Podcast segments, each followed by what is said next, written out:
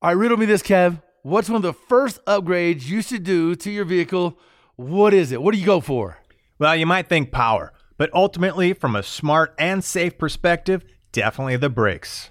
Yeah, no doubt. Upgraded braking system can really transform a vehicle's performance and honestly give you better peace of mind behind the wheel in any situation. You know, from the track to off road trails, even the morning commute, every single vehicle deserves performance brakes at an affordable price. And no matter what your vehicle or driving style, PowerStop has complete brake upgrade kits for you. So head to powerstop.com, fill in your vehicle's information into their easy to use brake finder to be matched with complete kits and components that are low dust, noise free, and feature upgraded stopping power. That's right. You could join the thousands of other drivers that have already transformed their vehicle into a stopping powerhouse today with PowerStop. PowerStop.com, brake upgrades made easy. Another day is here, and you're ready for it. What to wear? Check. Breakfast, lunch, and dinner? Check.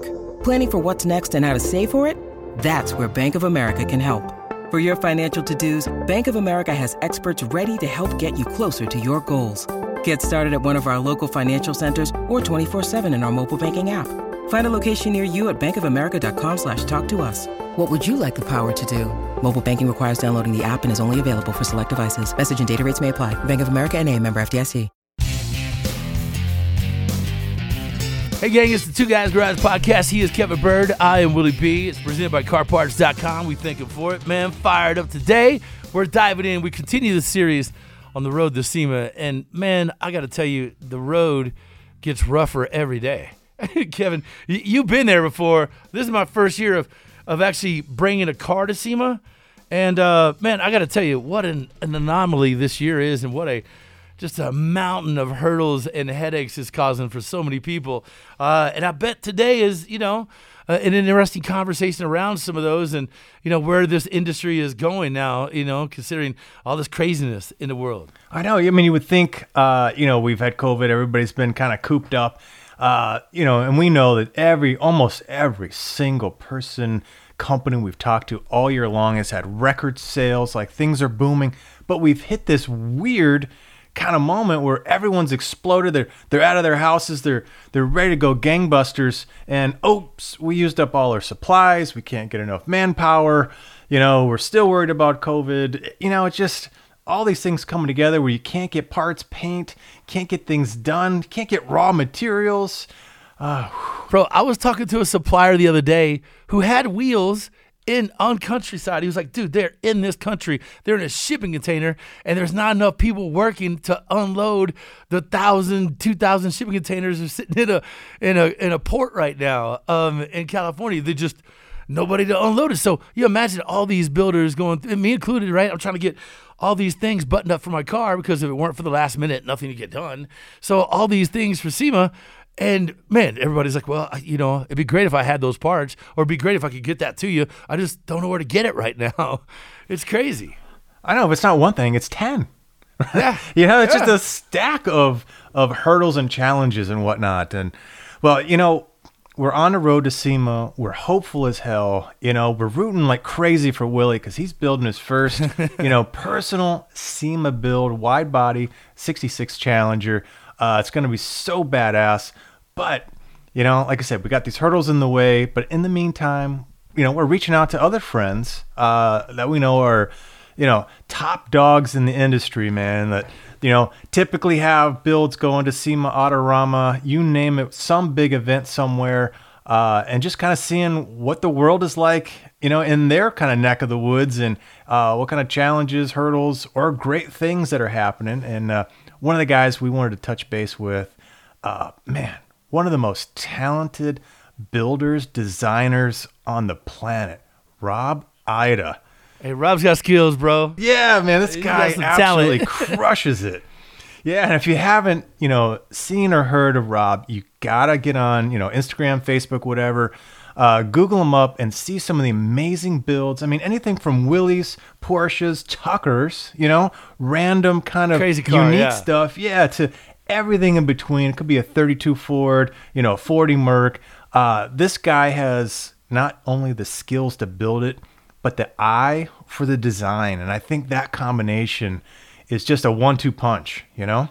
Yeah, man. Like I, I, I tend to lean towards doing everything as I as I look, and that's ugly. Uh, he does everything very beautiful and elegant. And when I see his build, you know, there's definitely a key on design and how fluid everything is. Um, it's uh, it is man. He's he's an artist, and and I can't wait to uh to talk to him and just pick his brain about where he thinks the industry is going, what he thinks SEMA is this year, uh, and you know what's new on his plate. So that's going to be cool as we tackle that road this SEMA and talk to some unique builders um, and their platforms. Uh, and and Byrd, just as a guy in this automotive industry, you know, I do radio, you know, as my my normal grind. Um, as an automotive guy in this world of uh, you know uh, the big three. Are you guys having issues and problems getting supplies in? I, I know for Ford is a big deal with the chip earlier. Are you guys still seeing that you know that fatigue on on getting parts and pieces in? Oh man, I mean, I think everybody's heard of you know issues with like the new Bronco, the roofs, other things from suppliers, and the chip thing is killing the entire industry. I mean, it's a dogfight out there. Uh, I think a lot of the chips, you know, are, are first layer managed by the suppliers. They go in the you know computers and this and that and the modules, and then they get to the to the OEs. So I mean, it's happening at every layer. Uh, like I said, just a dogfight of who can get how many chips and get them into vehicles and how many they can sell. Because there's definitely a backlog of of need and desire, but. Whew, um, man, yeah. as far as the same kind of problems, uh, man, it's hitting the whole world over right now. Yeah, dude, I was trying to order appliances the other day because my house fire. I'm to the yeah. point where I'm, I order appliances, and they're like, "Yeah, you can't get a, a clothes washer until you know mid October." And I'm like, "Excuse me, it's the it's the first of August. I don't have that many clean underwear. Help!" Emergency row nine. All right, well, look, let's take a break, man. Let's get into it. All things with Rob Ida. This is going to be fantastic. It is the Two Guys Garage podcast. He's Kevin Byrd. I'm the guy in dirty clothes, Willie B. Take a sniff. It's the Two Guys Garage podcast. When you need mealtime inspiration, it's worth shopping Kroger, where you'll find over 30,000 mouthwatering choices that excite your inner foodie. And no matter what tasty choice you make, you'll enjoy our everyday low prices, plus extra ways to save, like digital coupons worth over $600 each week. You can also save up to $1 off per gallon at the pump with fuel points. More savings and more inspiring flavors make shopping Kroger worth it every time. Kroger, fresh for everyone. Fuel restrictions apply. It is the Two Guys Garage Podcast. He is Kevin Byrd. I am Willie B. Is presented by CarParts.com. Really, this is an easy thing to do. Check out their mobile experience, you guys. Simple. Hit up the site, right? If you know your year, make, and model, then you get parts for your car. It's just that easy. These parts drop right to your back door, your shop door, your front door, and they're backed up. They got an incredible guarantee. Uh, and man, these guys are here for you. Just check them out, and you'll see what we mean. Yeah, he ain't lying, man. We love these guys. Uh, you'll shop one time on carparts.com. You'll do it every time from then on out. So, hey, Rob, man, glad to have you on, man. Super cool to catch you. Uh, you know, I've caught you only a couple of times out there in the scene. Uh, I think the last time I saw you was maybe Brian Fuller's event out there in uh, Jekyll Island, perhaps. Um, amazing stuff. You you build just incredible rides. Uh, and, and for anybody that's not familiar, you know, you can take a car and you can customize it. You can move a little bit of this or that around, you know, choose your paint color and make it look shiny. This guy, he can do anything. He can build from scratch, and that's a lot of what they do there. Uh, and that is such a powerful tool because uh, there's so many rides that, that are kind of cool. They're iconic. They look great for what they were. Uh, but when you can take that and turn it into something completely over the top, uh, it, it's just a win-win. And and Rob's one of those guys. Um, he's just killing it. it. doesn't matter if you're at SEMA, you're at Autorama, you're at Pebble Beach, right? You're probably going to run into Pebble Rob Beach. and some of the amazing things that uh, him and his crew, uh, and even your dad. Are you second or third generation car builder? Uh, uh, third. I'm uh, actually third generation. Uh, so I mean, my, my grandfather he started this whole thing in the back to '47 he became the, wow. uh, the Tucker dealership in New York, and um, so that was kind of like the entry to the Ida family in the automotive industry or in in, in the marketplace. Um, so uh, we all know the story about Tucker. You know, it didn't last long. So neither did his dealership, but you know the um, the connection to, to cars and to even to Tucker's really remained. So now, you know, I'm the third generation and, um, you know, we still kind of stick to, you know, a few things that, that, that we love and Tucker's are one of them. And, um, shortly after the, the Tucker dealership, you know, closed, well, then my grandfather needed something else to do. So he started a repair shop and a, and a gas station in Brooklyn and uh, in Brooklyn, New York. And he, um, you know, he started kind of just fixing cars, and then he invented the idea of maybe building rentable trailers, you know, like a like a U-Haul or or Ryder, something like that. He, he did that, and um, and that that took off for him.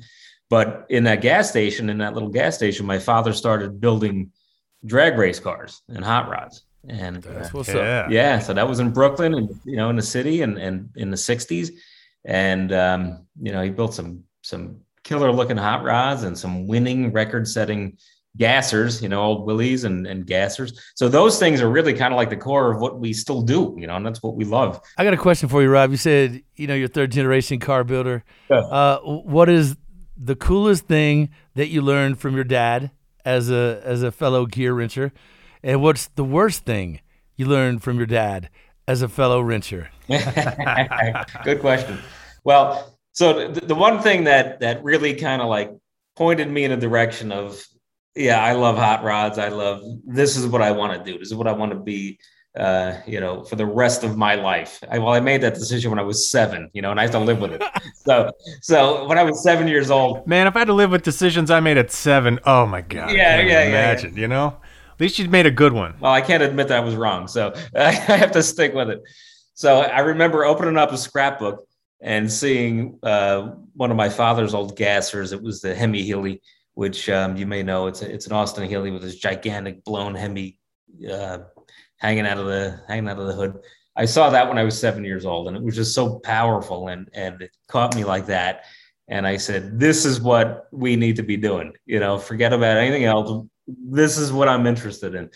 And so, shortly after that, we took on a, uh kind of a father and son hot rod project. We built a Willys with a, with a blown blown big block Chevy in it that was a street rod, and th- this was in the '80s, and um, you know, it was a 10 second street car, you know, and that really wasn't a big thing in the '80s. That you know, that was a Yeah, that was a rare bird. Yeah, man, I was doing something.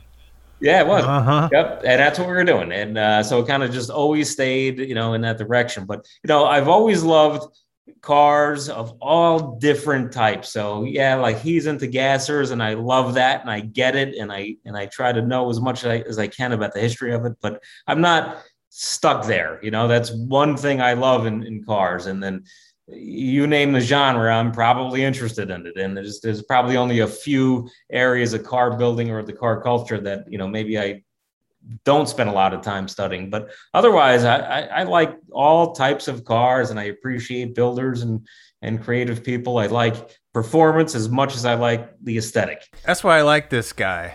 You- You're not fixated on one thing, and that can be good in a sense because you know maybe you're just the pinnacle of that narrow gap there. But you know, I'm so ADD on cars. I love them all, the history, the style, the performance, and and that's kind of why I think uh, you're one of my favorite guys out there because you're kind of in that Thanks. same lineup. You're not Thanks. fixated on any one particular thing. You're absorbing and recreating a little bit of all of it. You know. Yeah, yeah. Well, I'm in. I'm into everything from you know the most modern in technology and, and resources to, to make something to the most you know archaic and and whatever it takes in between to create the car that we want to create. Now, if we're building a you know a gasser, you know we want that to be exactly what the guy who only knows what a gasser is going to love. You know, some guys look at something like a gasser like as religion. And I want him to be able to look at the, the car that we do and see that and say, yeah, he nailed it. Every every nut and bolt is right. Everything is right on. But then we have to shift gears and look at a you know a custom, you know, custom that that looks like it was designed and built by you know George Barris and and or, or Sam Barris and look at that car and also say, yeah, they nailed it. And so we try to really not just hit every area lightly, but really do our research and, and understand all these different genres of cars. And whether it's a modern race car that's made out of carbon fiber, or if it's a, you know, something that's just archaic and it's going to race at at uh, you know the race of gentlemen on the beach. Is there a genre that you like to pull from most often for your flavor? Like if if you had your cars to build, is there a certain era, uh, a few years that you think is the is the pinnacle, or uh, do you believe in, you know, and I, I think technology is great now, but as far as styling goes, cars suck. You know, new cars just suck. They all look the same. They all have the same crap.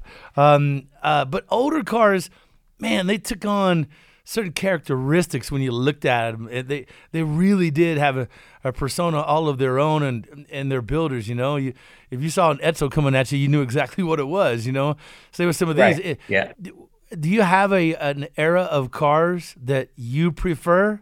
That it's not your dad influence, not your grandfather, but you. Yeah.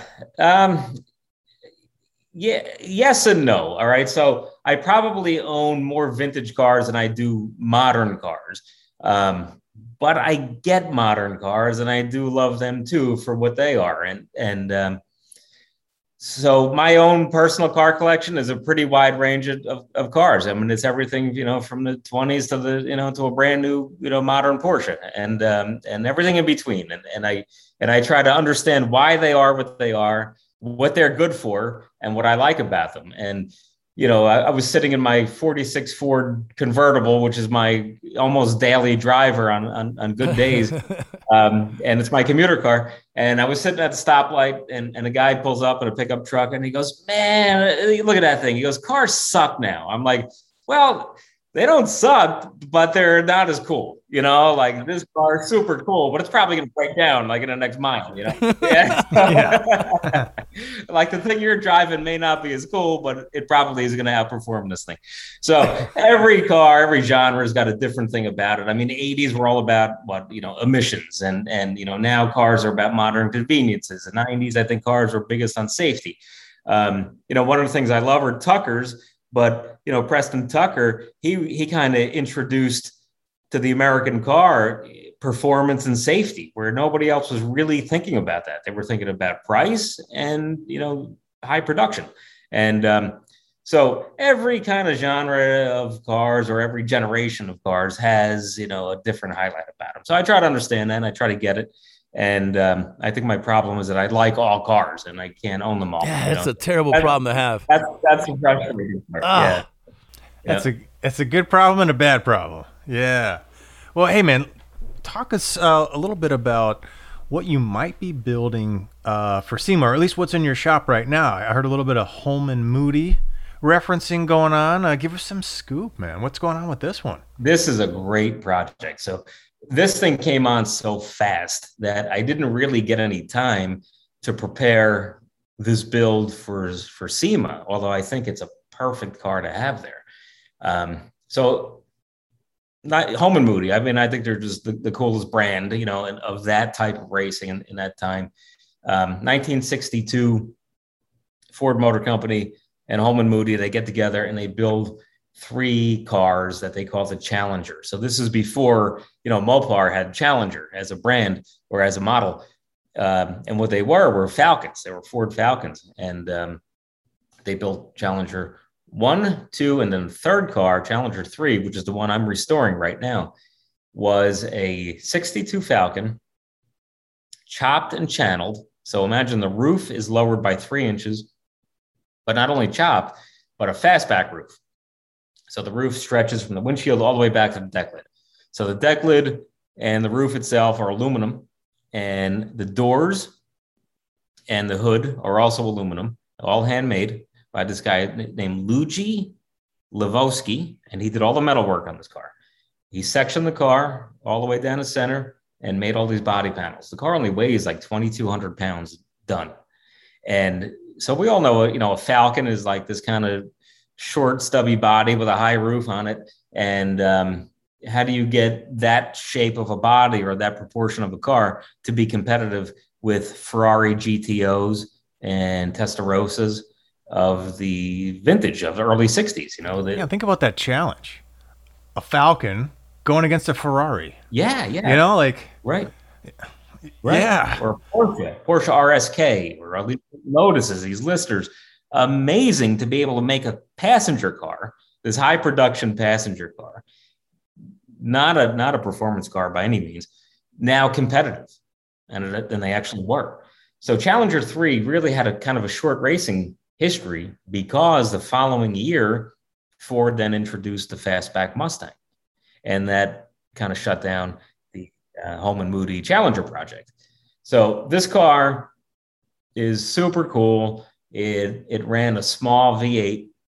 It ran a Chevy uh, transmission, a T10 trans. A Ford with a Chevy engine. I just want to point that out, Kevin. Did you hear that? A Ford Ford Yeah. Falcon, Uh-huh. Chevy small block. Ooh, Yeah. that had to Right. sting a little bit. I'm not. We lying. overlook That transmissions and even rear ends. All all the guys running Ford nine inches. You know, we'll let you borrow a few parts. That's okay. Oh, well, you know, it's not. It's it's still happening because if if you were to see the new Challenger, right, that, that, that Dodge has out, the Dodge Challenger race car, the the drag race car, that's like I don't know, two thousand horsepower. That car's got a turbo 400 Transit, and it comes that way right from Dodge. So these things still happen. You know, um, it's it's not it's not unusual. But anyway, this car, this Challenger, was um, it was pretty successful in the in the one time that it was raced. It was it didn't have a long race career because, as I, I said, it got replaced pretty pretty quickly by the uh, by the um, fastback Mustang. So the client that I'm restoring this car for, Howard Kroplik, um, out of uh, Long Island, New York, he also owns the Shorty Mustang. Are you familiar with that car? That was the the prototype car that Vince Gardner uh, clay modeled and they displayed the car on the on the Ford Custom Car Caravan along with this Challenger 3. Um, but then when Ford decided that they were going to destroy that prototype car, it was stolen by the designer. and, and, it, and for real, and, and, it, and it was gone for years. And the car was was uh, years later. I don't know how many years later, but it was then discovered and and brought back out. So now my client owns that car along with this Challenger Three. So there's kind of a connection between Wow. Th- those two things. Yeah. So we're we're partway through the restoration of this car, and I didn't have enough time really to prepare uh, for SEMA. And I thought, well, this car would be excellent you know, for SEMA. I think people would really enjoy seeing it. There's a lot to kind of be uh, learned here by this car, and uh, unfortunately, I'm a little late in the game, so I haven't found a home for it yet. But I'm still working on it, so you may see it there, maybe not. I pulled it up online. It's a very interesting car from back in the day. It Yeah. looks, it looks, um, it looks out of place in, in that era. Yeah, It, it- I mean, it really does. It. I get the fastback. A lot of people were trying to, uh, you know, sort of incorporate that into their builds. right. Um, but it does look, in that era of cars, it looks misplaced. It's, Yeah, you're right. I, I agree with that. And um, if you notice the the headlights, you know, it uh, they're, they're all downsized. The grill is downsized. Everything in the car is downsized to you know kind of make it look, you know, to scale maybe. But when you stand next to it, then you realize how low that car is and how streamlined. You know. The, yeah. This guy's standing by it if they're in the picture. oh yeah, yeah. There how- you go. Yeah, Yeah, he's leaning. He's leaning over. right.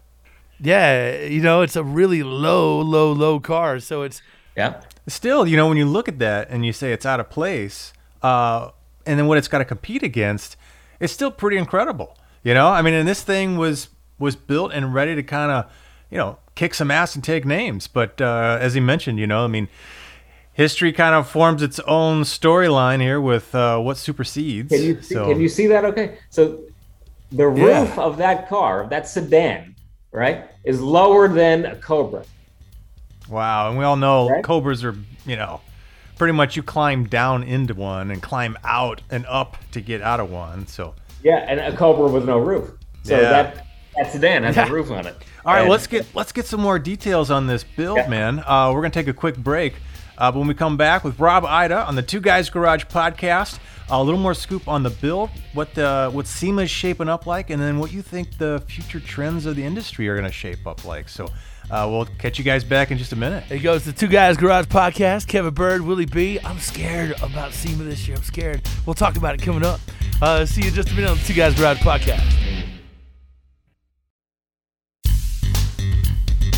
It is the Two Guys Garage Podcast. He is Kevin Byrd. I am Willie B. It's presented by CarParts.com. And man, we have got one incredible pair of hands, an incredible mind, a guy that looks at a car and sees more than just a car. I know every car enthusiast, and most people probably listen to this podcast.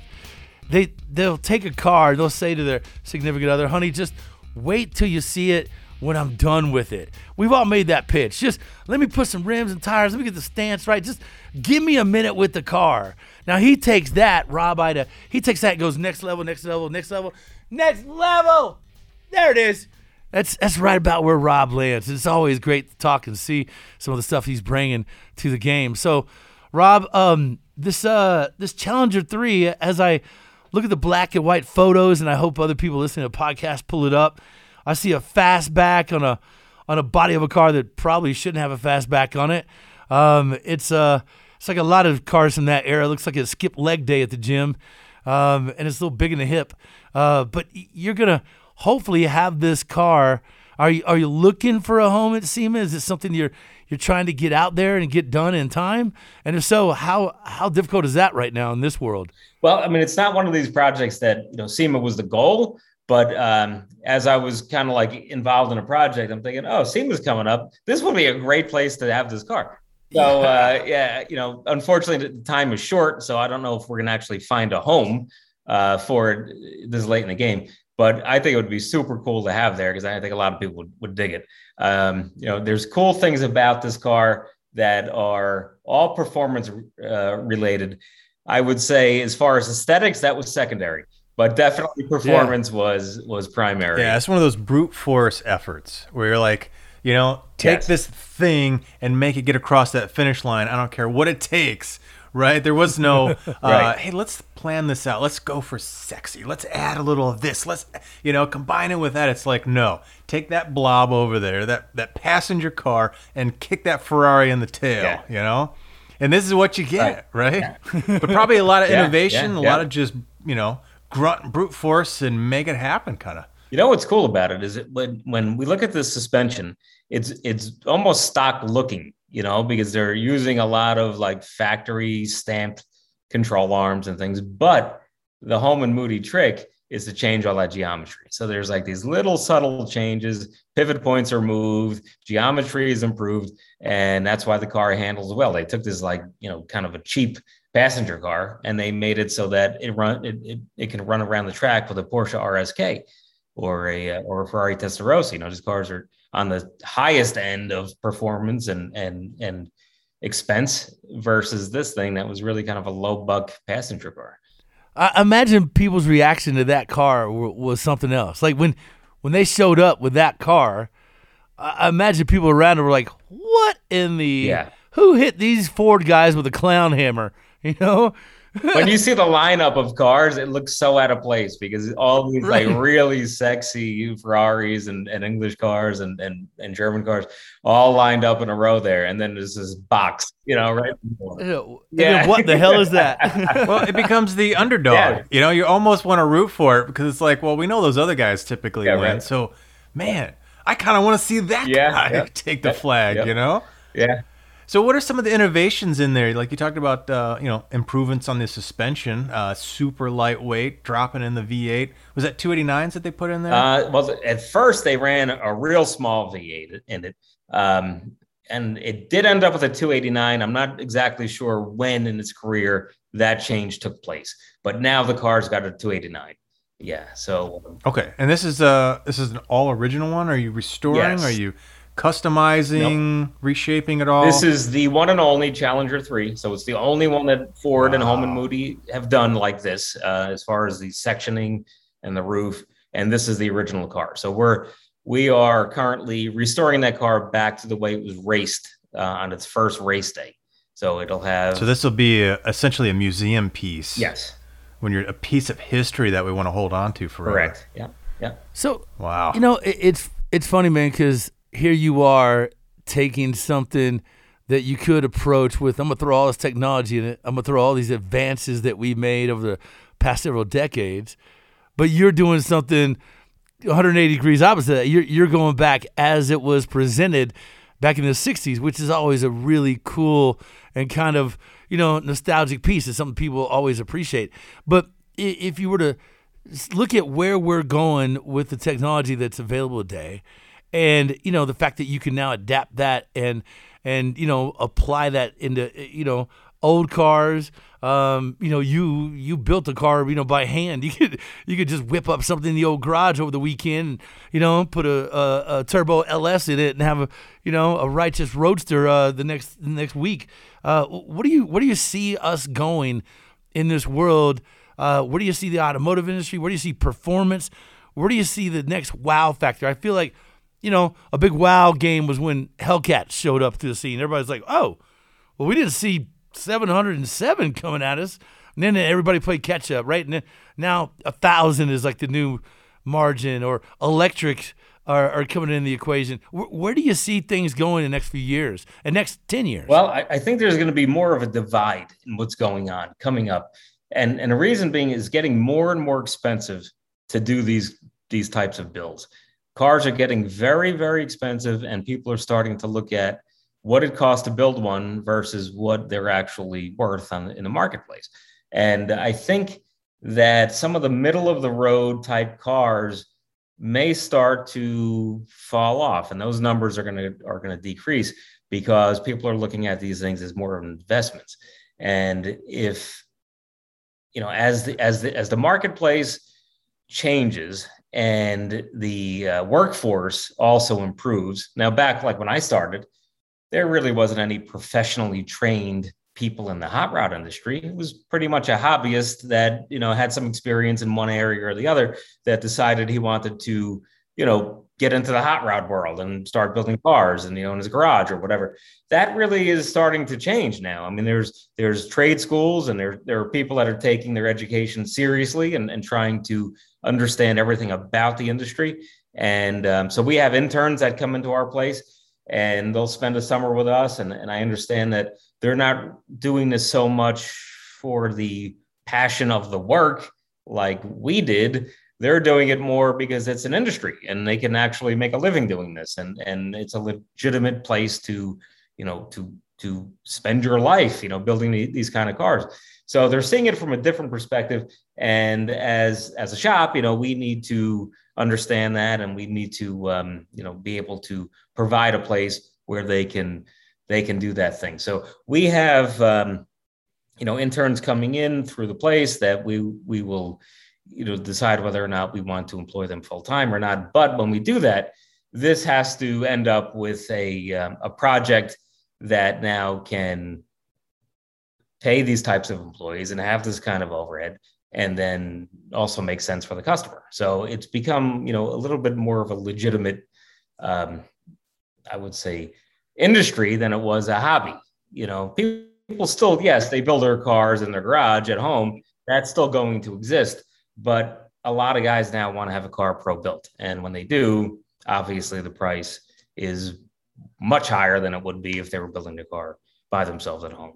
What's kind of the spectrum that you see out there right now as far as because price point is is a huge huge factor so you know it used to be that you you might take your car into a shop and right they're going to put on a new manifold they're going to put a new rear end and a transmission or whatever uh, and that's the kind of work uh, parts yeah. and pieces and then of course now you've got cars that can go to you go to chip foose go to other guys and you could spend you know a million bucks plus kind of yeah. what do you see as the top in kind of range now? I mean, it's it's going to be a small sliver, but um, you know, what are some of the highest prices you see some of these cars, and you estimate that they've got hours in?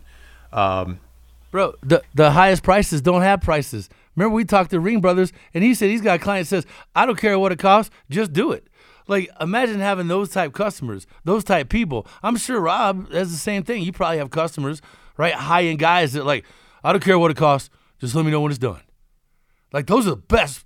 Like for a shop owner, those those are the best guys to have. Probably not very many though. You know, like that's a that's a home run win. Yeah, I mean that's every car builder's dream. But from there, you got you know maybe a handful out there with thousands of hot rod shops trying to get that guy with that kind of money, and then slide down. So where where do you see the say the price point? Because you talked about value, right? What are these things worth at some point?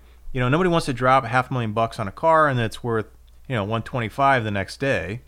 Right. Well, well, we do see that. I mean, when we watch these auctions on TV, we see cars roll across the auction block, and they're you know and they, they you know they might bring uh, three hundred and that seems like a lot of money. But the reality was that car probably cost three times that to build. So that does happen, and and that that is a real thing. Some people care about it, some people don't. They just like the uh, know the build process, and I and and the, and being creative and and feeding a project that is you know something that they can remember you know for a lifetime. That is a thing, and and and I I understand that.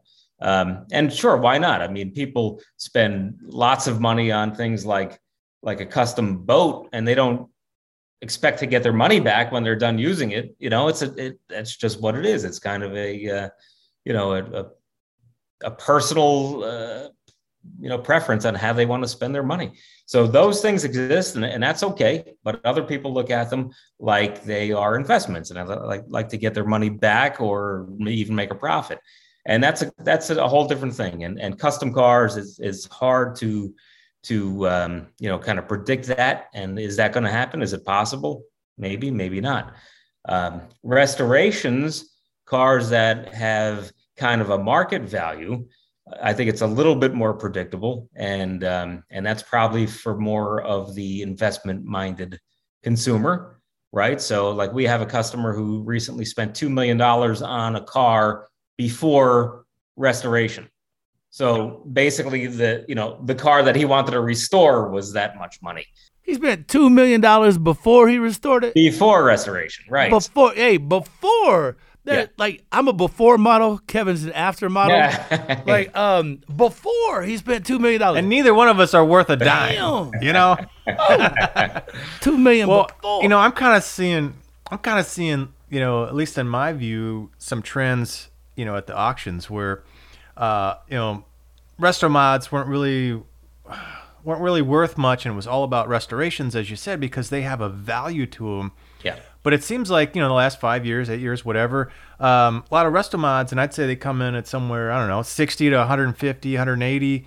You know, they're they're easy. It's a whatever, call it a first gen Camaro. It's got an LS in it. It's got all the parts in it. So it's like bolt on, bolt on, bolt on. Some mods, a little bit of custom interior. Boom, so it has all the modern stuff in it. It's got the old body to it, but it doesn't take it to the extreme level of spending, you know, multiple six figures, million dollars. Uh, and, and those seem like I, I, I want to think they're going to hold their value because they're going to be old cars that people are going to want to drive because they're still fun, right?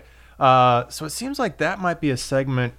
It might not be appealing to guys like you that really want to take things to the next level because those are pretty straightforward. They're kind of cookie cutter. A pro touring car is ordering a bunch of stuff off a catalog, fixing up the body in a sort of restoration way, getting the stance, getting the wheels, getting right. the paint job looking right. Yep. Um, so I could see that still from a, a, value perspective. A lot of people still want to kind of stay there.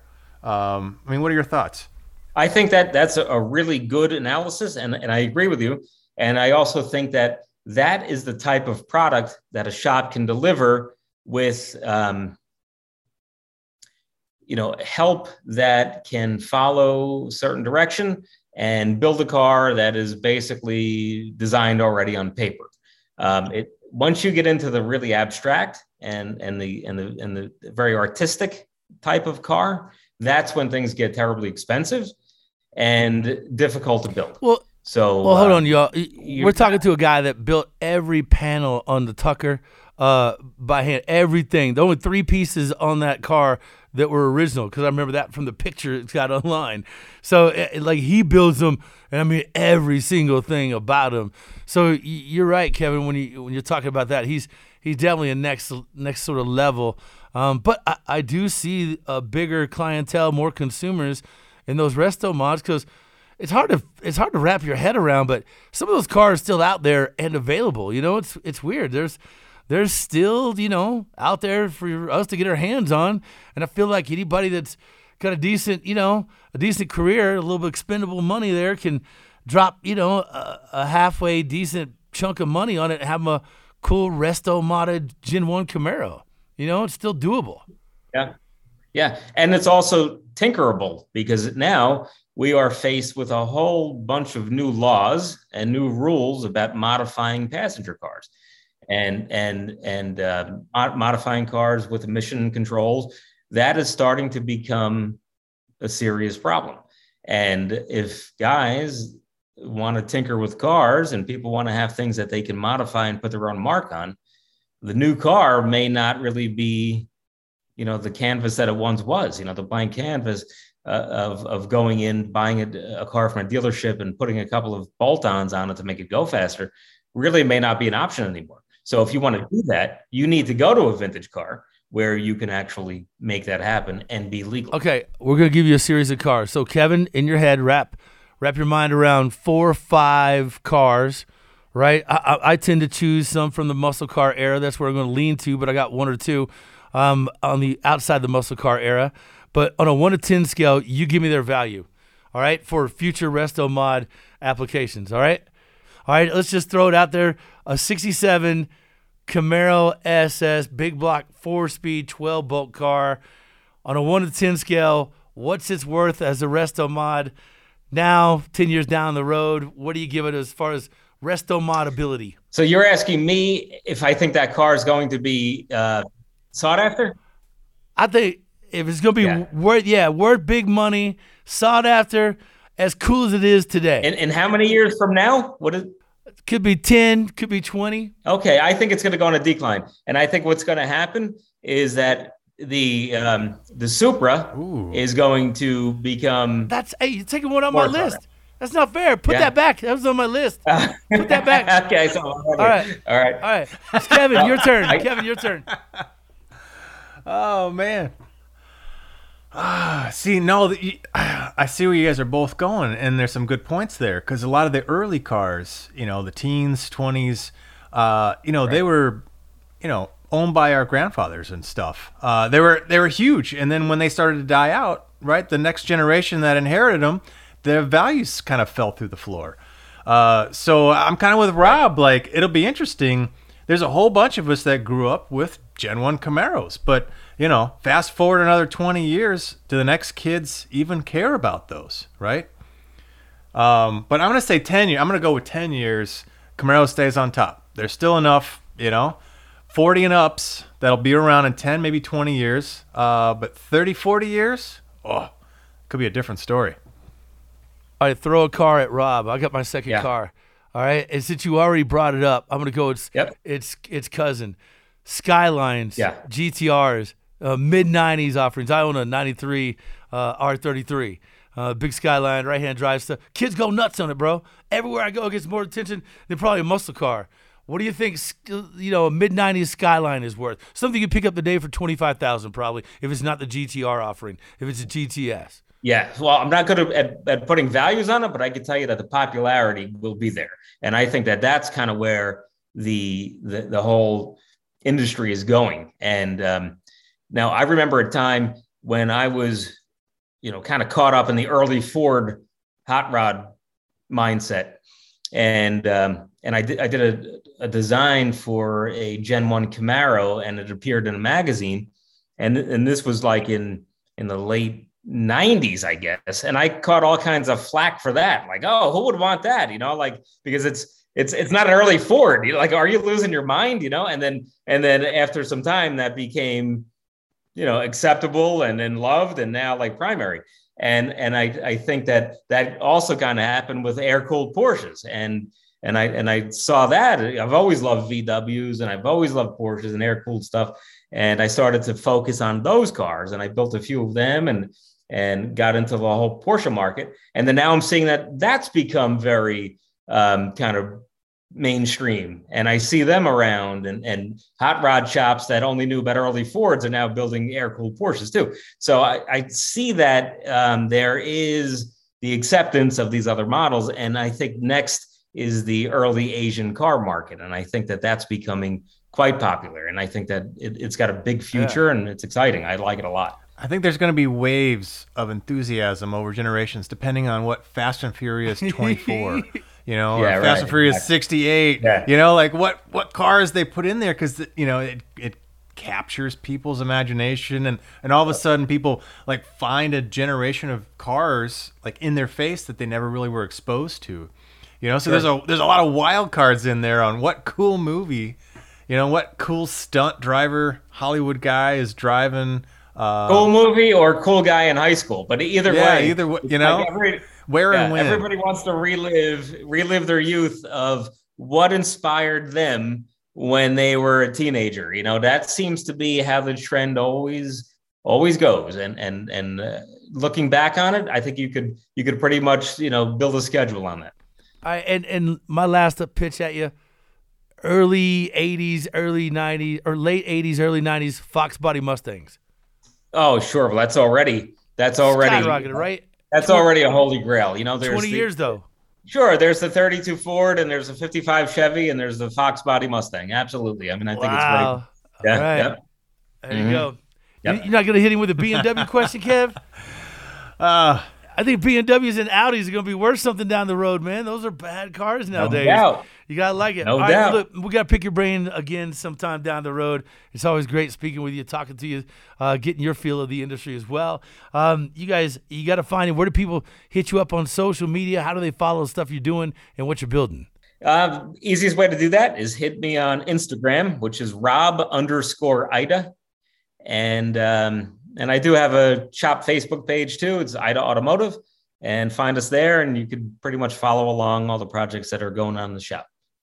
There you go, man. Hey, don't forget about our show airing weekends on the Motor Shit Network. Check your local listings. Episodes also now streaming on demand, which is a great resource to find us. Uh, thanks to our guests, Rob, Ida, my man Kevin Byrd. I am Willie B, our producer, Scoop, and executive producer, Mr. Bob Ecker. Yeah, and don't forget to check out our website, twoguysgarage.com. Share your thoughts with us. We're on social too Facebook, Instagram, and Twitter at Two Guys Garage. Now, of course, this Two Guys Garage podcast, it's copyright 2021, Britain Productions Incorporated, all rights reserved. Well, I think there's a I think there's a whole era coming up of un-LS swapping everything. Yes. You know? Yeah. Anti. Same thing with throwing a small block Chevy and every, you know, Yeah. it's like, oh, I want a flathead. I want to go back. So we're gonna go. We're gonna have an era in like 25 years where everyone's like, all right, let's just grab all those LS swap cars and undo all that stuff and go Right. back Yeah. old school. LS Swap the World. LS Swap the World. All right, we got to go, you guys. We'll catch you on the next Two Guys Garage podcast. LS Swap the World. All right, guys, we'll see you next time. Take care. Two Guys Garage Podcast is produced by Britain Productions. For more episodes, visit iHeartRadio, Apple Podcasts, Google Podcasts, Stitcher, Spotify, or wherever you listen to your favorite shows.